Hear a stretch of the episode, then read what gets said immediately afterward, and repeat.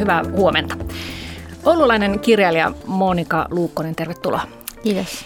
Sinulta on hiljattain ilmestynyt kirja Puthan hipaisu. Ja tässä kirjassa sä kerrot henkilökohtaisen tarinasi siitä, että miten löysit buddhalaisuuden kautta taidon olla enemmän läsnä tässä hetkessä ja sä kerrot myös, että sä oot asunut myös Japanissa työsit useampia vuosia. Niin kerro, että miten se buddhan hipaisu sinun kohdalla se tapahtui? Äh, joo, tämä oli ehkä mulle vähän semmoinen niin äh, hidas prosessi, että tutustuin buddhalaisuuteen joskus 90-luvun loppupuolella, kun asuin ensimmäistä kertaa Japanissa. Ja siellä oikeastaan havainnoin vasta näitä tämmöisiä buddhalaisuuden elementtejä, niin kuin temppeleitä ja temppeleiden äänimaailmaa ja ihmisten niin kuin, tämmöisiä arkipäiväisiä niin kuin rituaaleja, vaikka kukkien asettelua tai teeseremoniaa tai miten niin kuin ihan vaan sielläkin keskityttiin vaikka, ähm, vaikka teen juomiseen. Mutta siinä vaiheessa en vielä itse niin kuin, muuta kuin havainnoin ja oikeastaan ihailin näitä ihmisten niin kuin, rauhallista käyttäytymistä ja keskittymistä. Ja, ja sitten vasta niin kuin, muutamia vuosia sen jälkeen, kun asuin Englannissa, niin törmäsin ää, nimeen Thich Nhat Hanh, joka on tämmöinen vietnamilainen ää, munkki ja, ja hänen ajatuksiin ja ja sitä ennen olin niin kuin kokeillut tällaisia länsimaisia psykoterapian muotoja joskus ahdistuneisuuteen tai tämmöisen vähän juurettomaan oloon. Ja, ja kun, kun rupesin kuuntelemaan näitä Titsnat Hanin äh, retriiteiltä äänitettyjä tai tehtyjä äänitteitä, niin siinä heti niin kuin tuntui, että hei, tässä on nyt jotain semmoista, niin kuin, joka on semmoista käytännönläheistä ja yksinkertaista ja mä ymmärrän tätä. Ja, ja siinä oli jotenkin semmoista lohduttavaa ajattelua. Enemmän tätä en osaa selittää, mutta muuta kuin, että tämä oli se niin kuin alkusykäys oikeastaan syvempään tutkimiseen itsellä. Mm. Niin sä sanot tuossa kirjassa, kerrot kirjoittaneesi runon, että, että olit aiemmin elossa, mutta et hereillä. Joo, Joo tämä on ollut ehkä myöskin sen jälkeenkin vielä jonkin aikaa semmoinen asia, mitä on niin kuin, tavallaan tämmöistä mindfulness-ajattelua ruvennut miettimään, että miten pystyisi olemaan jokaisessa hetkessä aidosti hereillä. Että just silloin, kun siellä Englannissa kävellessä puistossa ää, muistin tämän nimen Thich Nhat Hanh ja, ja, ja silloin ää, mietin sitä, että se olotila oli itsellä aina semmoinen, että aina odotin jotakin, odotin niin kuin iltaa tai viikonloppua tai suunnittelin jotain mahtavaa lomaa, niin jotenkin tuntui, että minä itse en tässä hetkessä ole jotenkin niin kuin hyvä, vaan aina oli semmoinen odottamisen olotila. Ja, ja sitten nämä, oikeastaan nämä Thich Nhat Hanin tämmöiset hyvin yksinkertaiset esimerkit on auttanut sitten havainnoimaan tätä tämän hetken niin kuin merkitystä. Mm, niin, että tämä hetki riittää, että ei tarvitse hapuilla koko ajan jonnekin. Tervetuloa myös Sanken Salo.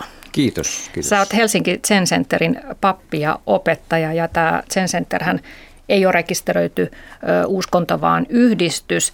Ja sä oot ollut aiemmin kuvanveistäjä, mm-hmm. taide toki varmaan vieläkin kuuluu elämässä jollakin lailla. kyllä niin. Mutta se jäi kuitenkin vähän sivumalle, kun sen tuli elämääsi, niin mikä sen buddhalaisuudessa sinua viehättää? Tämä hetki.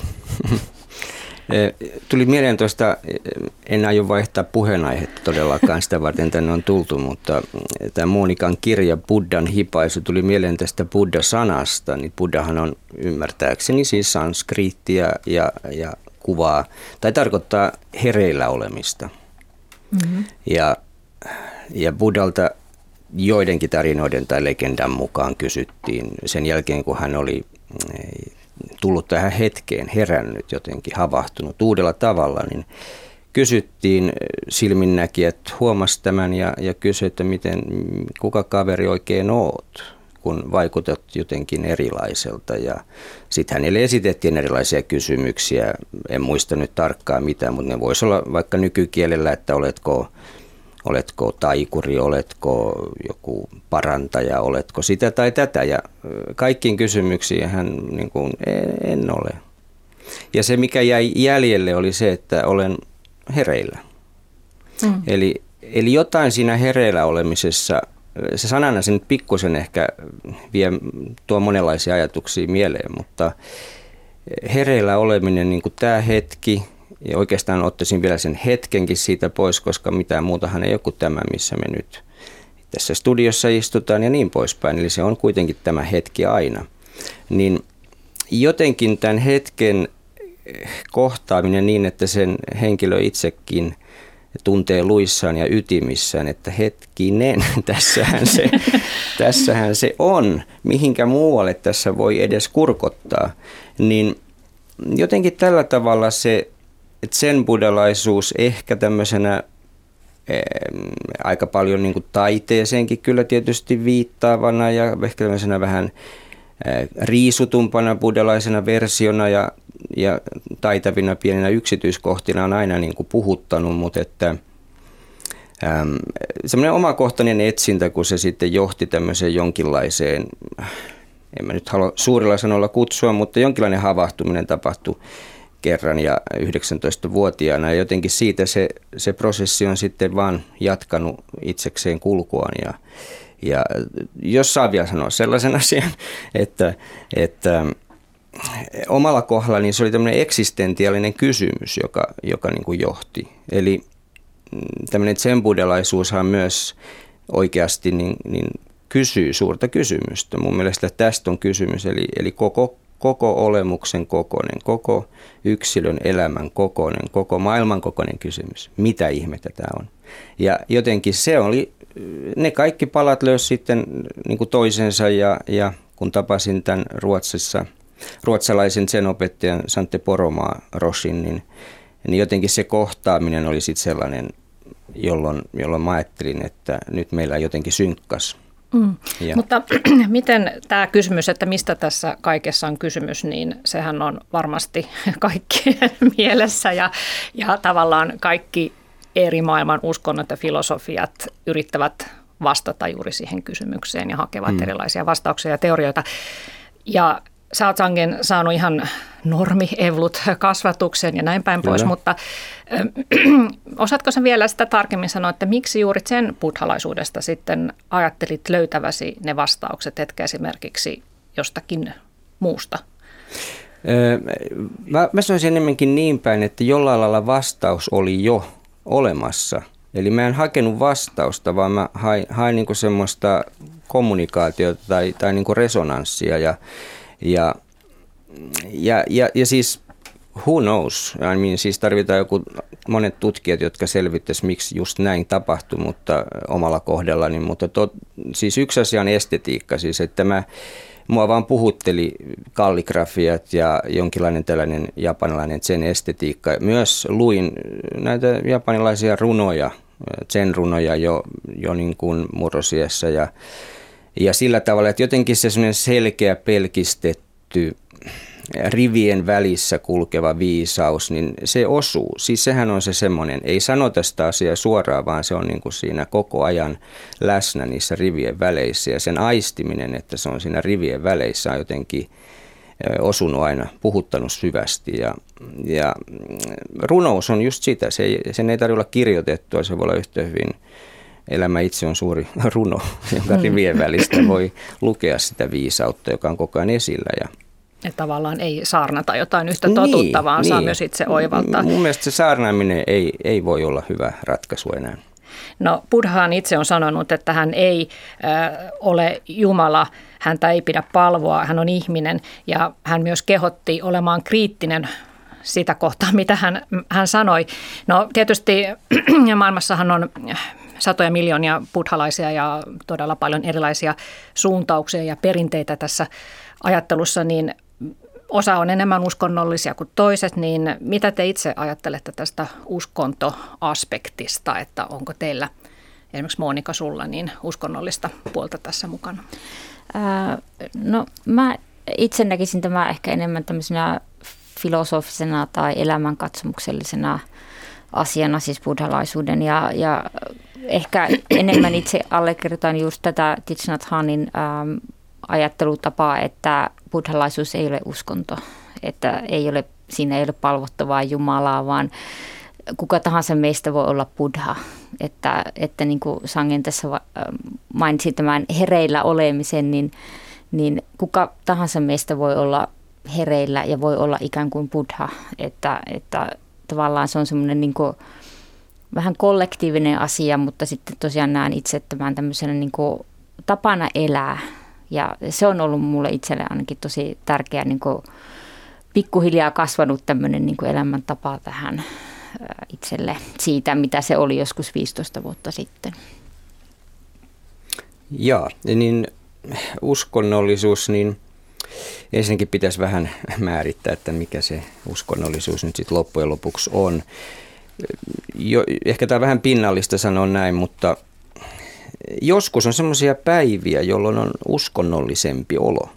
Ja, ja ehkä, ehkä niin kuin, mä oon ehkä esteettisesti sitten suuntautunut jotenkin, mutta että en, en mitenkään kammoksu, jos on, jos on alttareita ja kaunis kukka-asetelma ja kynttilöitä ja, ja buddha-patsaita ja, ja muuta tällaista, niin ne ei ole kuitenkaan niin kuin mun kokemuksessa ne mitenkään ulkopuolella olevia asioita. Siis se uskonto tällä tavalla ajateltuna, niin uskonnollisuushan on, on niin kuin ihan normaalia ihmisen ihmisen niin kuin toimintaa. Mä koen sen siis niin päin, että se tulee ihmisen sisältä tai tämän elämän sisältä. Se ei tule mistään ulkopuolelta annettuna totuutena, vaan se on, se on vain ilmaisua. Se on niin kuin, mä voin ilmaista itseäni uskonnollisesti, mä voin ilmaista itseäni filosofisesti tai pesemällä pyykkiä ja, ja eri tavoilla. Että se on niin kuin ihan sitä samaa, vaan se on vain vähän toisen näköinen mm. ulostulo. Mm. Ja se saattaa olla just nämä tämmöiset rituaalit tai äh, symbolit,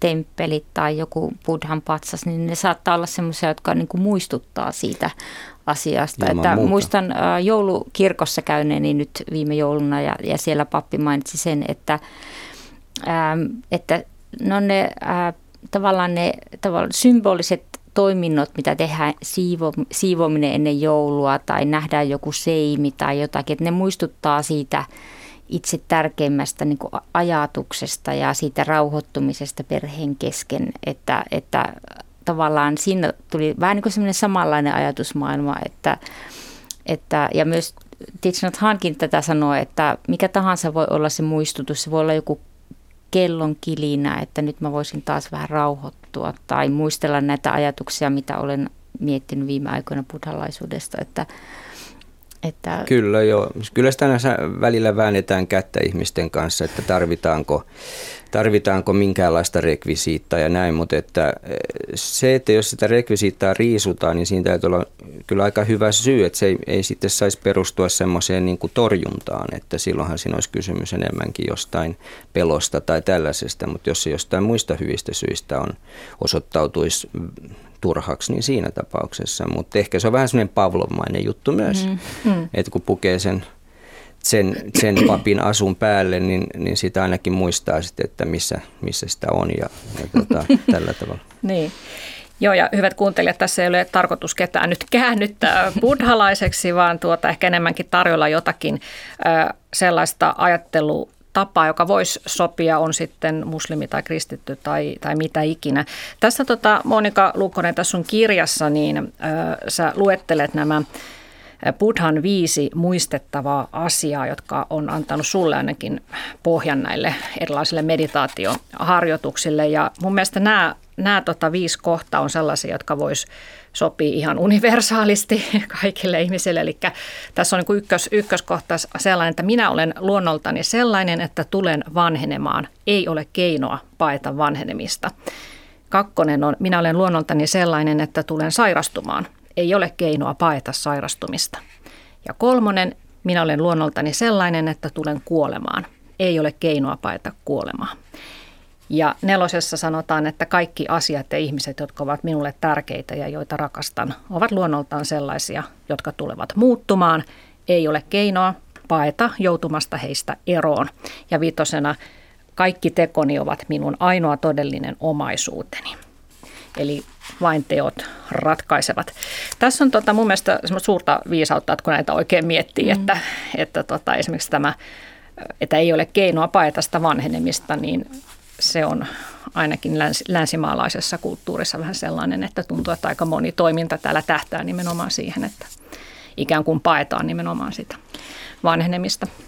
Joo, joo kyllä mun, minä itse ainakin olen kokenut nämä ää, ää, muistetta, viisi muistettavaa asiaa niin tavallaan vapauttavana, että turhaa niin kuin, taistella sitä vanhenemista vastaan tai kuolemaa vastaan ja, ja et jotenkin niin se sitten, ne on vaan niin elämän faktoja.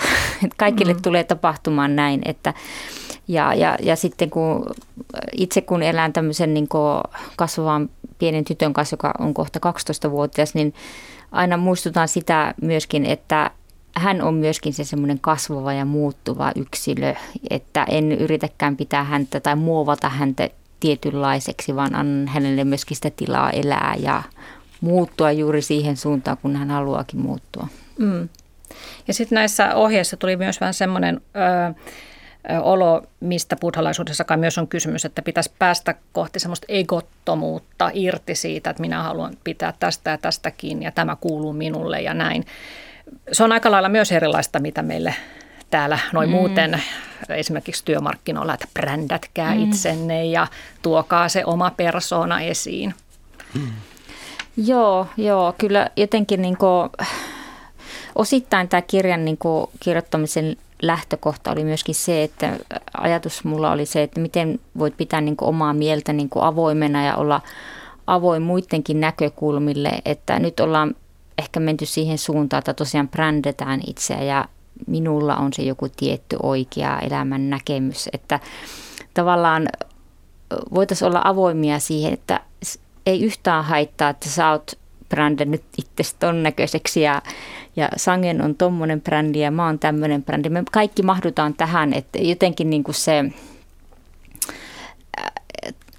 tavallaan näisten buddhalaisten ajatusten ja harjoitteiden mukana, niin se ekon osuus vähän niin kuin pienenee ja se jää niin kuin taustalle. Että se on niin kuin, olen täällä edelleen, mutta mä en ehkä halua tehdä itsestäni niin suurta numeroa tai, tai se ego ei ole se tärkein juttu mm. elämässä. Niin se, tärkein, se on vähän vaikea selittää. Se on tosi mahdoton selittää, ja, ja, ja, ja, mutta tässä niin kuin, niin buddhalaisuus tuossa, kun luit noin noi kohdat, niin, niin nehän on just sitä pysymättömyyttä, mistä, mistä niin kuin puhutaan ihan klassisissakin, klassisesti, mutta kun se on niin kuin fakta, me on, tämä on pysymätöntä. Mm.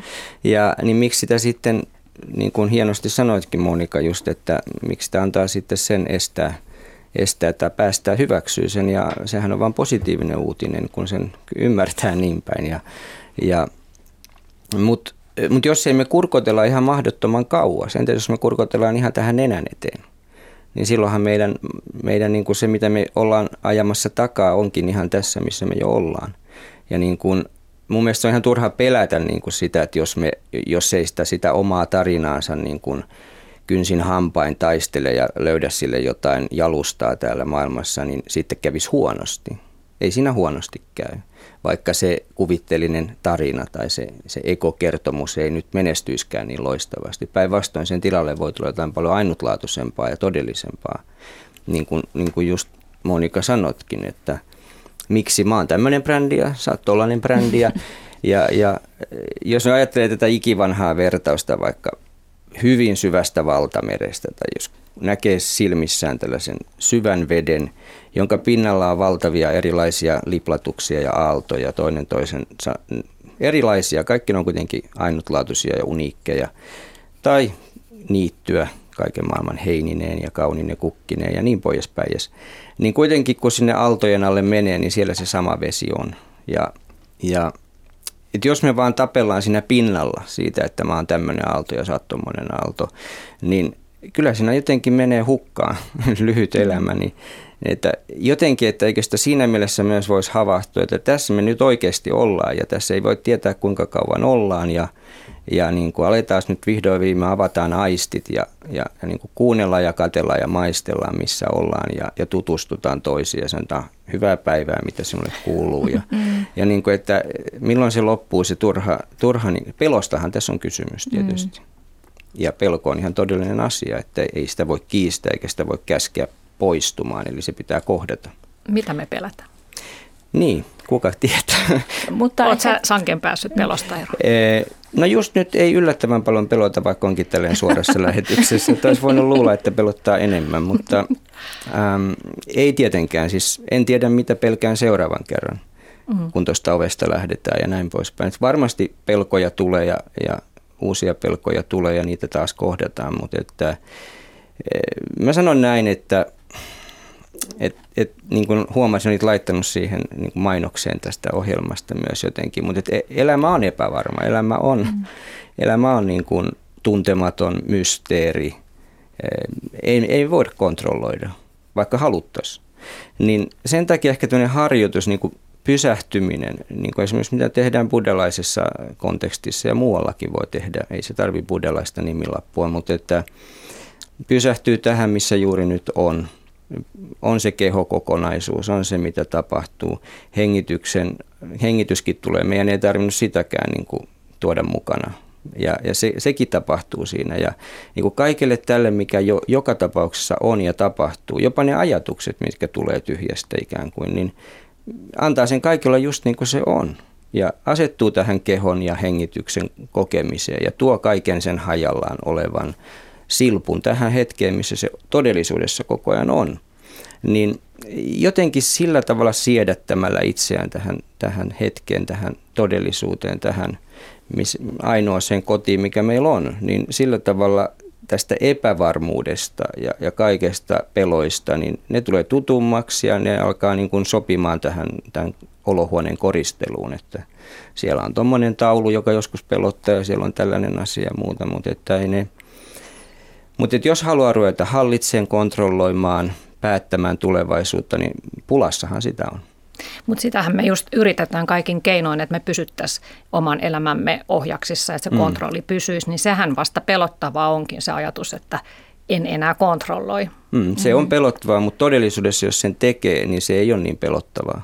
Niin, mun mielestä äh, olisi hyvä välillä tehdä se semmoinen niin semmoinen harjoitus, että kun jos sitä äh, tavallaan niin kuin itseänsä brändää, niin miettiikin, pysähtyykin ja miettiikin, että mitä on, jos mä poistaisin itsestäni kaikki nämä rakentamani ulkokuoren, sen työuran, sen ää, tittelin, ne rahat, omaisuus, mitä mulla on, ja miettisi, että kuka se minä, se alaston minä olen. Ja näkisi ne naapuritkin ja eri uskontoa kuntaa niin edustavat ihmiset pelottavat ihmiset ihan samanlaisina. Me ollaan kaikki rivissä, me ollaan ihan samanlaisia. Näin on. Niin se olisi niin kuin mun mielestä semmoinen harjoitus, mitä toivoisi, että voisi joku kuuntelija joskus tehdä. Että. Mm. Mm. No me usein ajatellaan onnellisuudesta, että se on jonkinnäköistä hyvä, hyvää fiilistä, että asiat on hyvin ja on erilaista mielihyvääkin elämässä, niin mitä onnellisuudesta ajatellaan buddhalaisuudessa? Pyritäänkö sitä kohti edes? Mulla itsellä ainakin on semmoinen niin mielikuva, että onnellisuus ei ole se päätavoite. Mm. Että muistan, nyt en muista kenen sen tai buddhalaisuuden ää, opettajan ajatus oli tämä, että hän sanoi näin, että kun oppilas kysyi, että miten sä voit olla aina niin tyytyväisen oloinen, niin se opettaja sanoo, että hyvänä päivänä kaikki on hyvin ja sitten huonona päivänäkin kaikki on ihan hyvin.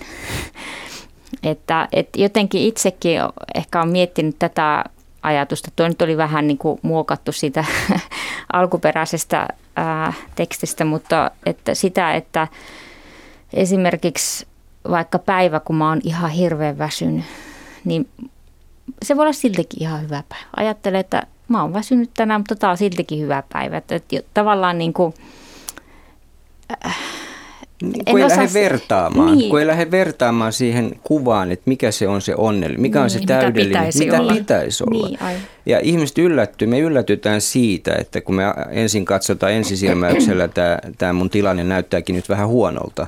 Ei tämä ei nyt ole hyvä päivä, että on sitä ja tätä. Ja, mutta että todellisuudessa, jos ei lähde vertaan sitä siihen edelliseen tai johonkin muuhun päivään, niin niin, ja onkin just siinä, missä on. Niin yhtäkkiä huomaa, että sieltähän raoista tirisee kaikenlaista onnea siitäkin päivästä. Että ei se niin kuin, toi muuten mihin viittasit, että jokainen päivä on hyvä päivä, se on ihan, ihan kuuluisa sen koan, tai mm. tarina ja, ja, ja niin kuin, ehkä yksi vaikeimpia meidän ikinä oppia. Jokainen mm. päivä on hyvä päivä. Että se vaatii, vaatii kyllä tota sitä, että todella on tässä, tässä hetkessä eikä missään muualla, koska, koska mä luulen, että siihen se onnellisuus ehkä jollain tavalla loppujen lopuksi viittaa on siihen, että se ainoastaan se, mikä on, jos tätä nyt saa kutsua todellisuudeksi, en mä oikein muuta nimeä tälle keksin, niin emme missään muualla voida sitä löytää tietenkään kuin siinä, missä me ollaan. Mm. Mm. Monika Lukkonen ja Sanken Salo, niin mikä sitten on kärsimyksen rooli tässä buddhalaisessa ajattelutavassa? Iso. Eikö se ole koulussa opetettu silloin, että buddhalaisuushan on sellainen pessimistinen juttu, että tota... Niin, juuri tämä, että tota, yleensähän me pyritään eroon kärsimyksestä, erilaisista hankaavista mm. ongelmista. Kaikki pyrkii siihen, että ne saataisiin pois, niin sitten minä voin olla tyytyväinen. Mutta onko se siis niin, että tässä nyt opetetaan sitä, että vaikka niitä mm. on, niin sä voit silti olla Niin, tai ehkä voisi sanoa näin, että Buddha on itse sanonut siis, en ollut paikalla, mutta näin on kuultu, että, että hän olisi sanonut, hän opettaa vain kahta asiaa kärsimystä ja kärsimyksen syistä tai kärsimyksen lakkaamisesta myös. Eli neljä jaloa totuutta tietysti tässä tulee. Eli onhan se ihan älyttömän keskeinen buddhalainen niin kuin, ää, asia, mutta että, koska kärsimys on, se on se, jokainen tietää, me kärsitään ja sitten niitä kärsimyksiä, jos me vaan reagoidaan jotenkin niin kuin villisti kaikkiin kärsimyksen tunteisiin asiaa sen enempää tutkimatta, niin tietysti se on sitten todennäköisesti semmoinen kuvio vaan, mikä toistuu. Mutta että mutta eikö siitä kärsimyksestä pitäisi päästä sillä tavalla eroon, että jos ajatellaan, no yksilötasolla on tietysti monenlaista kärsimystä, mutta sitten jos on isommassa mittakaavassa vaikka äärimmäistä köyhyyttä, niin eikö siitä nyt kuitenkin pitäisi pyrkiä päästä auttamaan ihmisiä pois. Kyllä, kyllä tietysti. Ei pidä niin kuin mutta ehkä just se, että ne kärsimyksen, niin kuin mistä se kärsimys mahdollisesti niin kuin johtuu ja minkälaisista takertumisesta. Tässä mm. puhuttiin ihan alussa, tai, tai ne viisi kohtaa just esimerkiksi sitä kuolemaa ja vanhenemista, sairastumista. Nehän on niin kuin kärsimyksen syitä, voidaan sanoa. Ja, mutta toisaalta taas, niin kuin, että jos, jos, se, jos sen hyväksyy, että ne, nyt kävi näin tai tässä sitä ollaan tällä lailla, niin se ei ole enää kärsimystä, sä voit kuitenkin sitten, eli ehkä se on sitä... Mm, ja ne on ne, niin ne tämmöiset kärsimyksen aiheet tai negatiiviset haasteelliset tilanteet on ne, jotka niin opettaa kaikista eniten, ainakin monet buddhalaiset opettajat näin sanoo, että niiden avulla sitten pystyy mieltänsä niin harjoittamaan ja, ja no sanotaanpa va, vaikka niin, että vaikka kärsimyksen kohde olisi se, että menettää työpaikkansa, niin si, siinä, niin kuin, siinä se on kyllä haasteellinen tilanne, mutta siinä voi, siitä voi löytyä siitäkin tilanteesta sitten taas jotakin uutta, että okei, se ei ollutkaan ehkä se mun oikea, niin sanottu oikea mm. työpaikka tai, mm. tai mä löydän vielä jotain parempaa tai nyt on aika pysähtyä ja tehdä vähän evaluotiota mm-hmm. elämästä tai muuta. Että tavallaan ei niin kuin juosta karkunkaan myöskin näitä kärsimyksen aiheuttajia, koska ne on niin kuin niitä suurimpia opettajia tavallaan elämässä. Niin juurikin se, että juosta karkuun on, on, on se varmaan yksi asia, että mitä pahaa siinä on myöskään, jos vähän kärsiikin. Tarkoitan, että voihan mm-hmm. sitä sitten huutaa ja kirota niin kuin, että antaa tulla sen sitten. Mm. Ja, ja niin kuin, että et me yritetään esittää parempaa esimerkiksi kuin me ollaan tai, tai halutaan mm. kertoa ihmisille, että menee todella hyvin, että ei ole kyllä itse asiassa ei niin kuin minkäänlaista ongelmaa ollut kyllä mm. niin kuin näköpiirissä. Että tunteita saa kokea. Niin, niin, myöskin se, että siis eihän se kärsimys on niin kuin myös sillä tavalla, että miksi meidän pitäisi juosta pois kärsimyksestä, jos se kerran on inhottavaa. Just sillä, tarkoitan mutta kun puhuit tuosta köyhyydestä, niin se on vähän taas toisenlainen. Sehän on tämmöinen yhteistyötä vaaditaan ja siinä vaaditaan hyvää tahtoa ja, ja niin kuin myötätuntoa ja, ja, ja taas tavallaan niitä ominaisuuksia, mitä ehkä just tulee siitä, että hyväksyy sen kärsimyksen ja hyväksyy ne asiat, mitä tapahtuu elämässä, niin silloin me ehkä vasta pystytään auttamaan.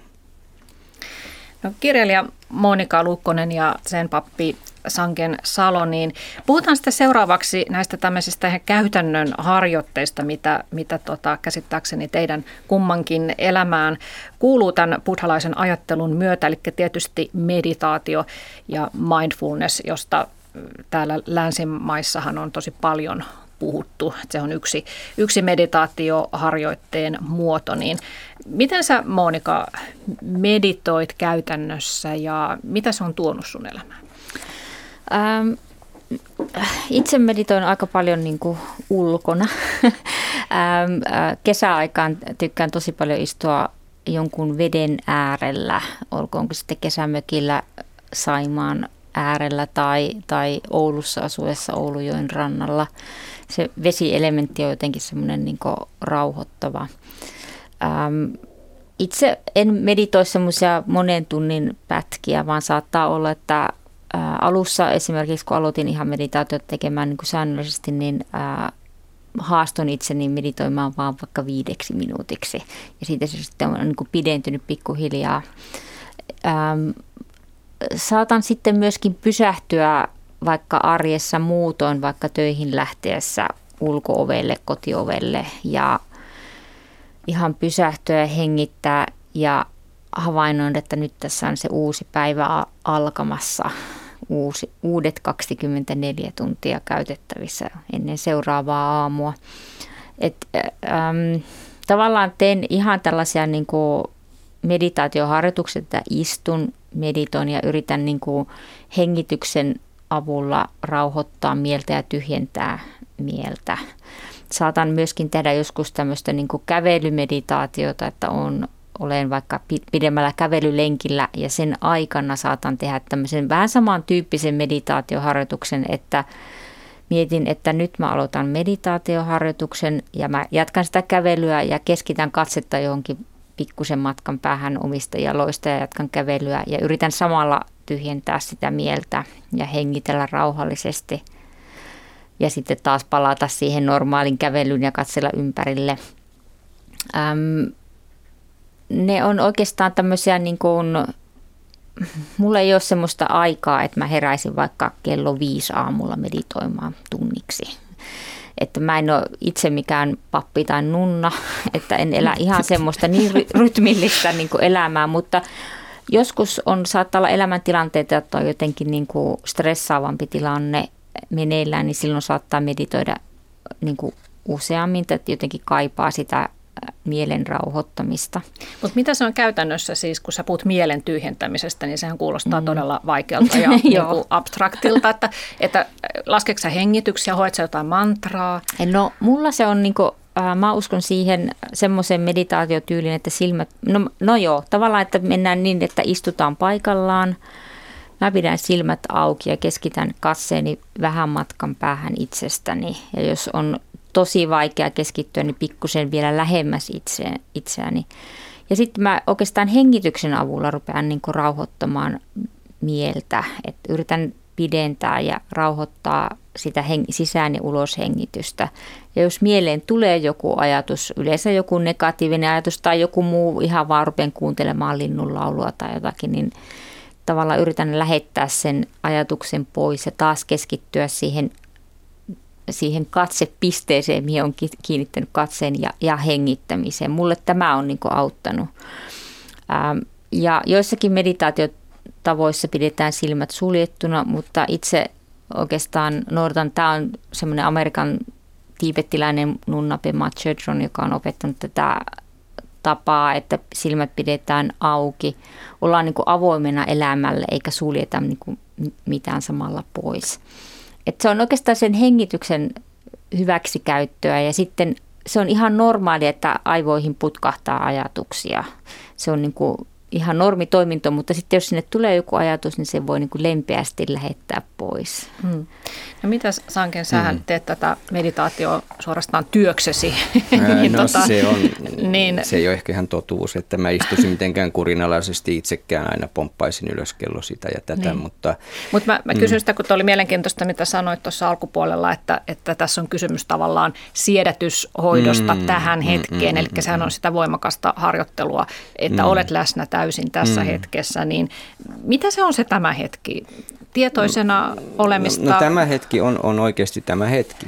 Mutta, ei, se, ei se ole sen kummallisempi asia. Eli tämä on niinku se lähtö- ja päätepiste, missä me just nyt ollaan. Että... Mutta kun kysymys on siis siitä, että pitäisi jotenkin havahtua tietoise, täyteen mm. tietoisuuteen, niin pois siis mistä, mistä hämärästä? Ei yhtään mistään hämärästä. Se, se on justiin kuvittelu, että on joku hämärä, mistä pitäisi päästä pois. Eli se periaatteessa synny... me ollaan sitten ihan valmiita no, periaatteessa, exactly, exactly, juurikin näin. Mutta että, että se on vaan, että se pitää myös sitten, eihän se, jolle itse se on, niin kuin, jos ei se siltä tunnu, Eli jos, jos, jos ei ole niin kuin, mä nyt en tarkoita, että mä, yrittäisin tässä itseni korottaa johonkin niin kuin valtaistuimelle, että olen joku, joku niin kuin buddha tai tällainen, mutta tarkoitan vaan sitä, että en, en usko, että buddhalaisuudessa välttämättä tarvii olla siis ainakaan sen buddhalaisuudesta tai tässä traditiossa, missä on mukana mistään, mistään valtavan ihmeellisestä kysymys. Siis tarkoitan, ihmeellinen on juuri tämä. Mutta onko tämä muuten vähän sellainen harha, mihin monet meistä länsimaalaisista ehkä haksahtaa, että, että se meditaatio on myös vähän trendijuttu, että sitä kautta luullaan, että saavutetaan jotain tosi syviä Se on juttuja. mahdollista, että näin on ja myöskin meillä on ihan sisäsyntyisesti ilmeisesti rakennettu kulttuurillisesti elämän selviytymisen strategioiden ja muiden myötä, niin tämmöinen niin kuin, että me, me ollaan menossa koko ajan johonkin. Meillä on niin kuin tavallaan aika paljon missioita käynnissä, jotta me selvittäisiin hengissä. Ja, ja tämä ei tarkoita sitä, että meidän pitäisi ne heittää niin kuin koppaan niin kuin roskikseen nämä tällaiset asiat, vaan se, että se ei ole koko totuus. Mm. Et, et se toinen, toinen näkökulma on todella se, että vaikka meillä on tämä kaikki kaos tässä menossa ja me juostaan joka paikka ja meidän pitää sitä tehdä, niin kuitenkin on myös tämä. Ja tässä se tapahtuu. Myös mm. tässä se tapahtuu. Se ei tapahdu ikinä huomenna, koska mm. huomenna on aina huomenna. Se ei ole koskaan täällä. Mm. Ja sitten ehkä itse haluaisin tähän äh, vielä mainita sen, että kun jotenkin on opetettu meitä siihen tai ollaan kasvettu siihen, että pitää multitaskata. Tehdään, mm. ajatellaan samaan aikaan kymmentä asiaa ja tehdään 11 asiaa fyysisesti.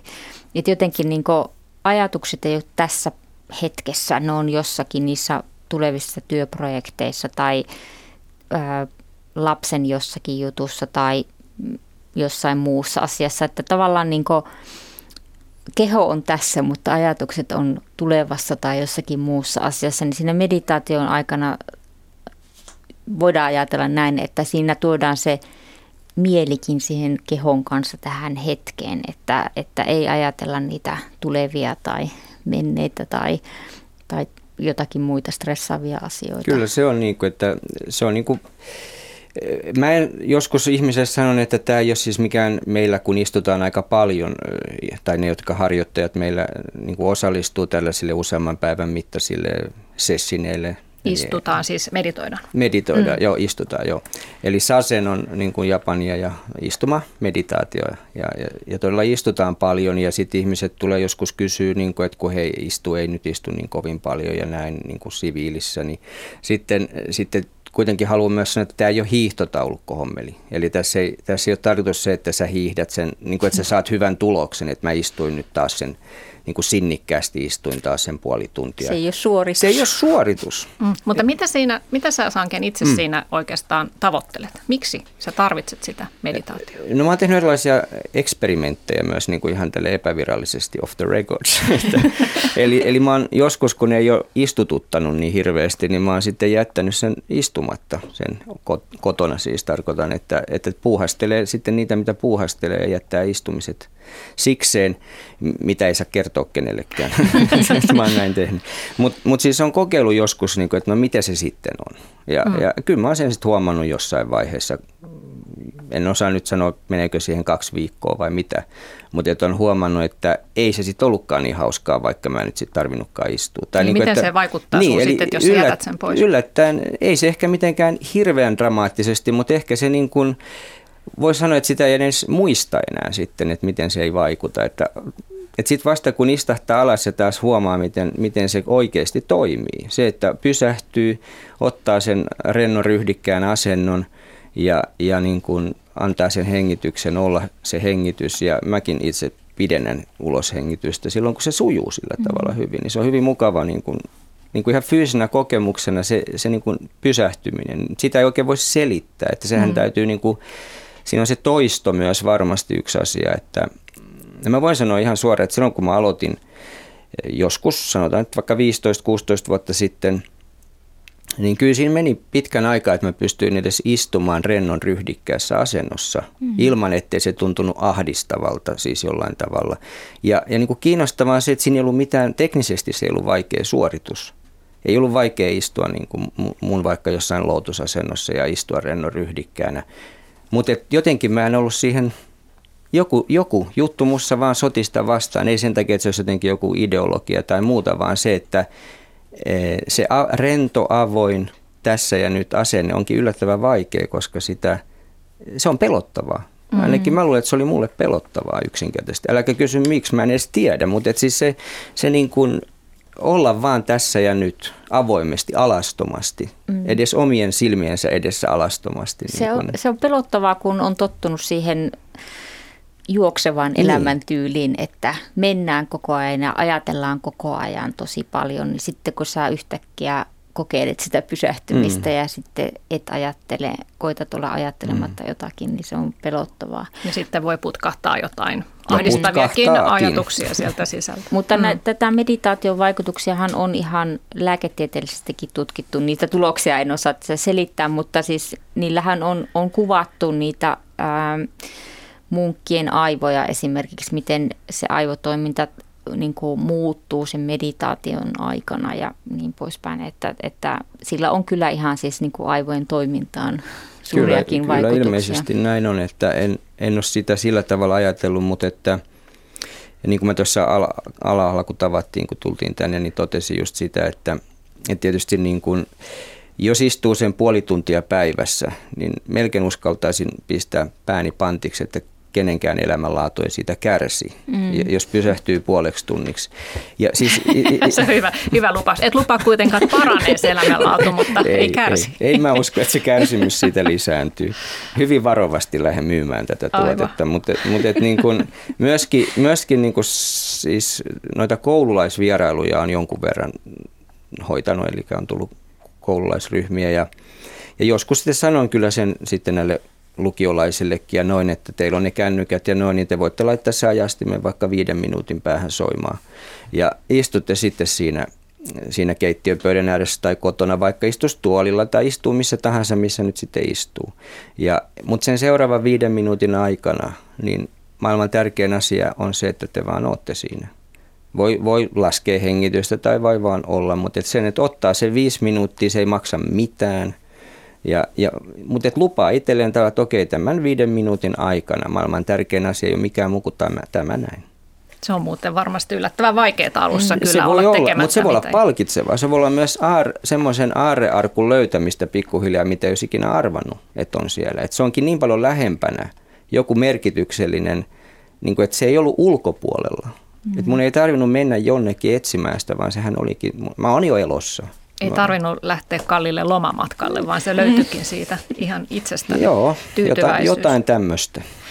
Joo, tästä muuten näistä aivotoiminnasta, niin sehän on tosiaan, mä luin myös tällaista tietoa, että tämä meditaatio voi muokata aivojen toimintaa lisäten vasemmanpuoleisen etulohkon aktiviteettia, mikä nä- näkyy sitten vähentyneenä huolestuneisuuden tunteena ja positiivisempana mielialana. Mm. Tämmöisiä aivotutkimuksia on, pysty kuvan, on pystytty kuvantamisen kautta saamaan, mutta näissä on myös sitten ollut tämmöisiä metodologisia ongelmia näissä mm. tieteellisissä tutkimuksissa, että on myös vähän kyseenalaistettu niitä. Mm.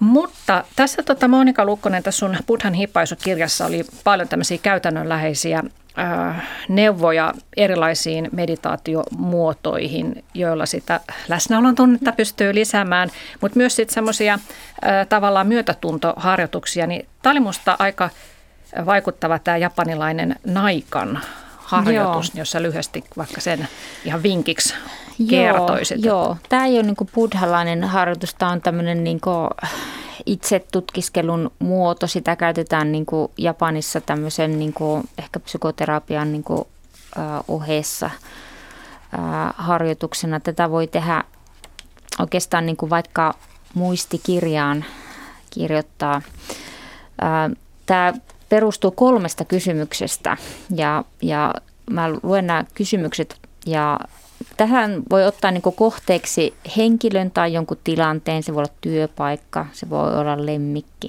mikä tahansa.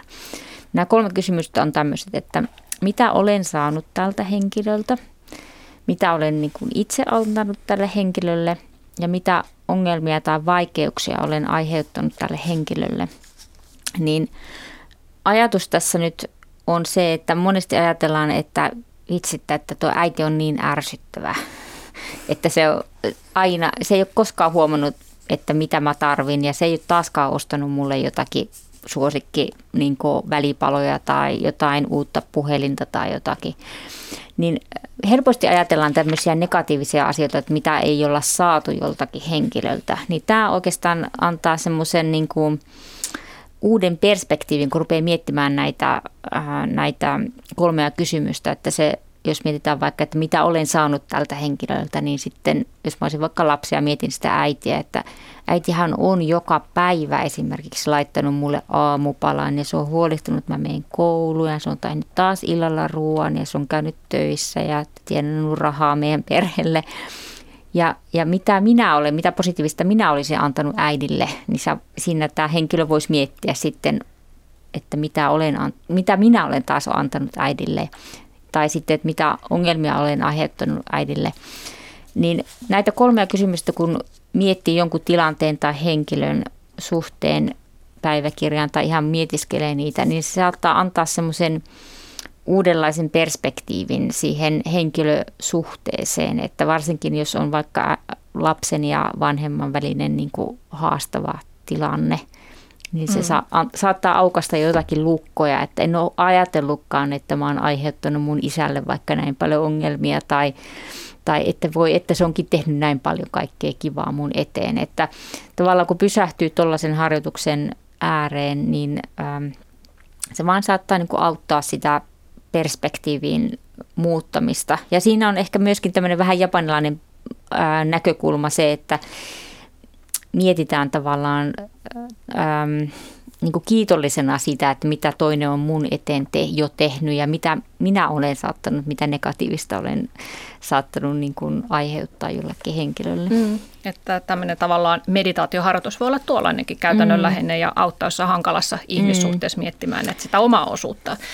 Mutta äh, sitten lopuksi tämmöisiä ihan pieniä, pieniä eksistentiaalisia kysymyksiä. Eli tota, miten buddhalaisuudessa äh, käsitetään se että kysymys, että kuka minä olen tässä maailmankaikkeudessa? Onko se ylipäätään tärkeä kysymys buddhalaisuudessa? Vai onko siinä sellainen ajatus, että kukaan meistä nyt ei oikeastaan ole kovin tärkeä, vaan olemme yhtä samaa energiamassaa? Well, se oli vaikea kysymys. Mä en oikeastaan tiedä, tai, tai en, ei kannata ehkä lähteä niin kuin jonkun buddhalaisuuden yleisen kuvan kautta sitä nyt yrittää tutkia, mutta että... Niin, että miten sä itse ajattelet sen buddhalaisena? Itse asiassa en mä sitä hirveästi miettiä. että, että mikä se ihmisen, siis kai se on niin kuin tässä, ensinnäkin tässä me nyt ollaan joka tapauksessa juuri näin. Mm. Ja jotenkin tämä on nyt se lähtötilanne, mihin me, mihin me ollaan niin kuin havahduttu, eli me ollaan tässä ja, ja niin kuin miten oppia elämään tässä. tässä. Siis okei. Okay, mä niin tavallaan vasta- elämän tarkoitusta tavallaan tarkoitin. Niin, okay, mikä on, niin, elämän tarkoitus. No tietysti äsken juuri maistoit siitä lasista vettä, koska janotti ja näin poispäin, mm. niin se riitti tähän hetkeen varmasti, juuri siihen kohtaan. Eli en mä tiedä, onko se tarkoitus, niin kun, jos sitä lähtee hakemaan jotenkin etäämpää kuin tästä näin, niin mä luulen, että me joudutaan pulaan siinäkin, että ainakin mä en jaksaisi ajatella, että mun pitäisi jotenkin kannatella mielessäni jonkunlaista isompaa kuvaa, jossa on joku iso kosminen elämän tarkoitus ja mun pitäisi vielä yrittää itseni jotenkin sovittaa siihen mukaan ja Eli että jotenkin, jos ei se nyt löydy tästä nenän edestä se, se jotenkin se toiminto, niin se menee mulle liian mutkikkaaksi. Että, et... Mutta eikö se ole semmoista niin kuin, ö, oman napaan keskittymistä, siis sille, että tässä nyt olen ja tässä on kaikki. Kyllä. Ja sitten, että mihin, miten ihmiskunnan Mutta kehitys... olethan sinäkin siinä ja sinäkin siinä, että en mä yksin tässä ole. Että meidän kaikkien navat on täällä. Mutta eikö me tarvita kuitenkin ihmisiä, jotka nimenomaan ottaa sen katseen vähän okay, eteenpäin? Okay. No sitten mä sanoisin tällä tavalla, että eh, et, et niin kun jos me ollaan ainutlaatuisia yksilöitä, joilla on ainutlaatuisia niin kun kykyjä, ja lahjoja, kiinnostuksen kohteita ja, ja näin, näin poispäin, niin niin jos, jos kuka tahansa henkilö niin, niin, niin kuin löytää sen, sen ensisijaisesti löytää sen niin kuin vapauden siitä, että asiat on niin kuin ne on ja sitten voi toteuttaa sitä omaa, omaa lahjaansa. Ja, mm. ja jos, jos on taitava suunnittelemaan vaikka, vaikka liikenneympyröitä, niin sitten tota, niin, suunnittelee niitä liikenneympyröitä suurella sydämellä. Mm. Ja mä ehkä ajattelen siis sitä, että buddhalaisuudessa on vähän tämmöinen ekottomuuden periaate, että tavallaan se yksilö, yksilö ja sen tarpeet ei tule niin paljon esille. Ja, ja itse olen ehkä löytänyt sen ajatuksen, että kuljen tässä buddhalaisuuden tiellä ja mun tavoite on niin auttaa muita, muita elossa olevia ihmisiä tai eläimiä tai luontoa, että teen mahdollisimman vähän harmia mun ympärillä Juuri. olevalle to, Toi on niin hyvin sanottu, että mahdollisimman vähän harmia yritän saada tehtyä. Se on ihan hyvä tavoite meille kaikille. No entä sitten toivon merkitys? Kun moni, moni uskontohan pyörii sen toivon ympärillä, mm. että on toivo jostakin paremmasta tai no, pelastumisesta. Tai... Mä haluaisin heti tässä niin kuin, äh, viitata tähän mun oppi-isäni Tichnat Hanin, joka sanoo, että äh, ei niin kuin pitäisi panna, panostaa siihen toivoon niin paljon, vaan elää siinä tässä hetkessä. Että kun sä tämän hetken tässä, tässä hetkessä teet asiat mahdollisimman hyvin, niin se on niin kuin valmistautumista siihen huomiseen. Eli jos sä niin kuin investoit siihen toivoon, niin silloin sä investoit siihen tulevaisuuteen. Ja, ja se ei ehkä ole niin kuin se semmoinen buddhalaisuuden ajatus, vaan me keskitytään tähän päivään ja tehdään tämä hetki niin hyvin kuin me vaan pystytään. Koska niinhän se tai sanotaan. tehdään, tehdään ollaan tässä. Niin, eikö se niin sanota jossakin, että tuota, jos haluat tietää, millainen menneisyys on, niin katso tätä hetkeä. Jos haluat tietää, mitä tulevaisuus näyttää, on katso tätä mm. hetkeä, että mistä muualta se se, ja, ja niin kuin, me puhutaan koko ajan tästä hetkestä. Se on, se on niin kuin ongelma joskus, tai en tiedä onko se nyt kuulijalle ongelma, mutta että, että se on niin helppo sanoa, että tämä mm. hetki ja tämä hetki, mitä se nyt loppujen lopuksi tarkoittaa, mun pitää huomenna tehdä sitä ja tätä ja nyt te vaan puhutte tästä hetkestä koko ajan. Mutta mutta esimerkiksi jos tekee tällaista meditaatioharjoitusta, jossa pysähtyy ja, ja niin kuin, tavallaan ne kerrokset, ne aallot siellä pinnalla myöskin, niin kuin, ne jää sinne ja se, se niin kuin laajenee se kokemus tästä hetkestä, niin, niin se alkaakin sisällyttää tämä hetki sisäänsä niin kuin paljon enemmän niin kuin tilaa ja aikaa. Eli tavallaan se ajattomuuden tunne esimerkiksi itselläni on hyvin selvä, että tietynlainen, että tajuaa, että tietystä vinkkelistä katsottuna aikaa ei ole olemassa lainkaan. Niin, niin silloin, silloin tavallaan tähän hetkeen, joka onkin ääretön, niin sisältyy paljon tilaa ja paljon työmaata ja mahdollisuuksia. Ja Kiitoksia Sangen Salo ja Kiitos. Monika Lukkonen, että jaoitte Kiitos. tämän hetken näitä ajatuksia teidän maailman kuvastanne. Hiukan ehdittiin raapaista ehkä pintaa. Ja ehkä voisi lopettaa näihin, näihin tuota sanoihin, että hyvänä päivänä voin hyvin ja huononakin päivänä voin hyvin. Hyvää päivää kaikille.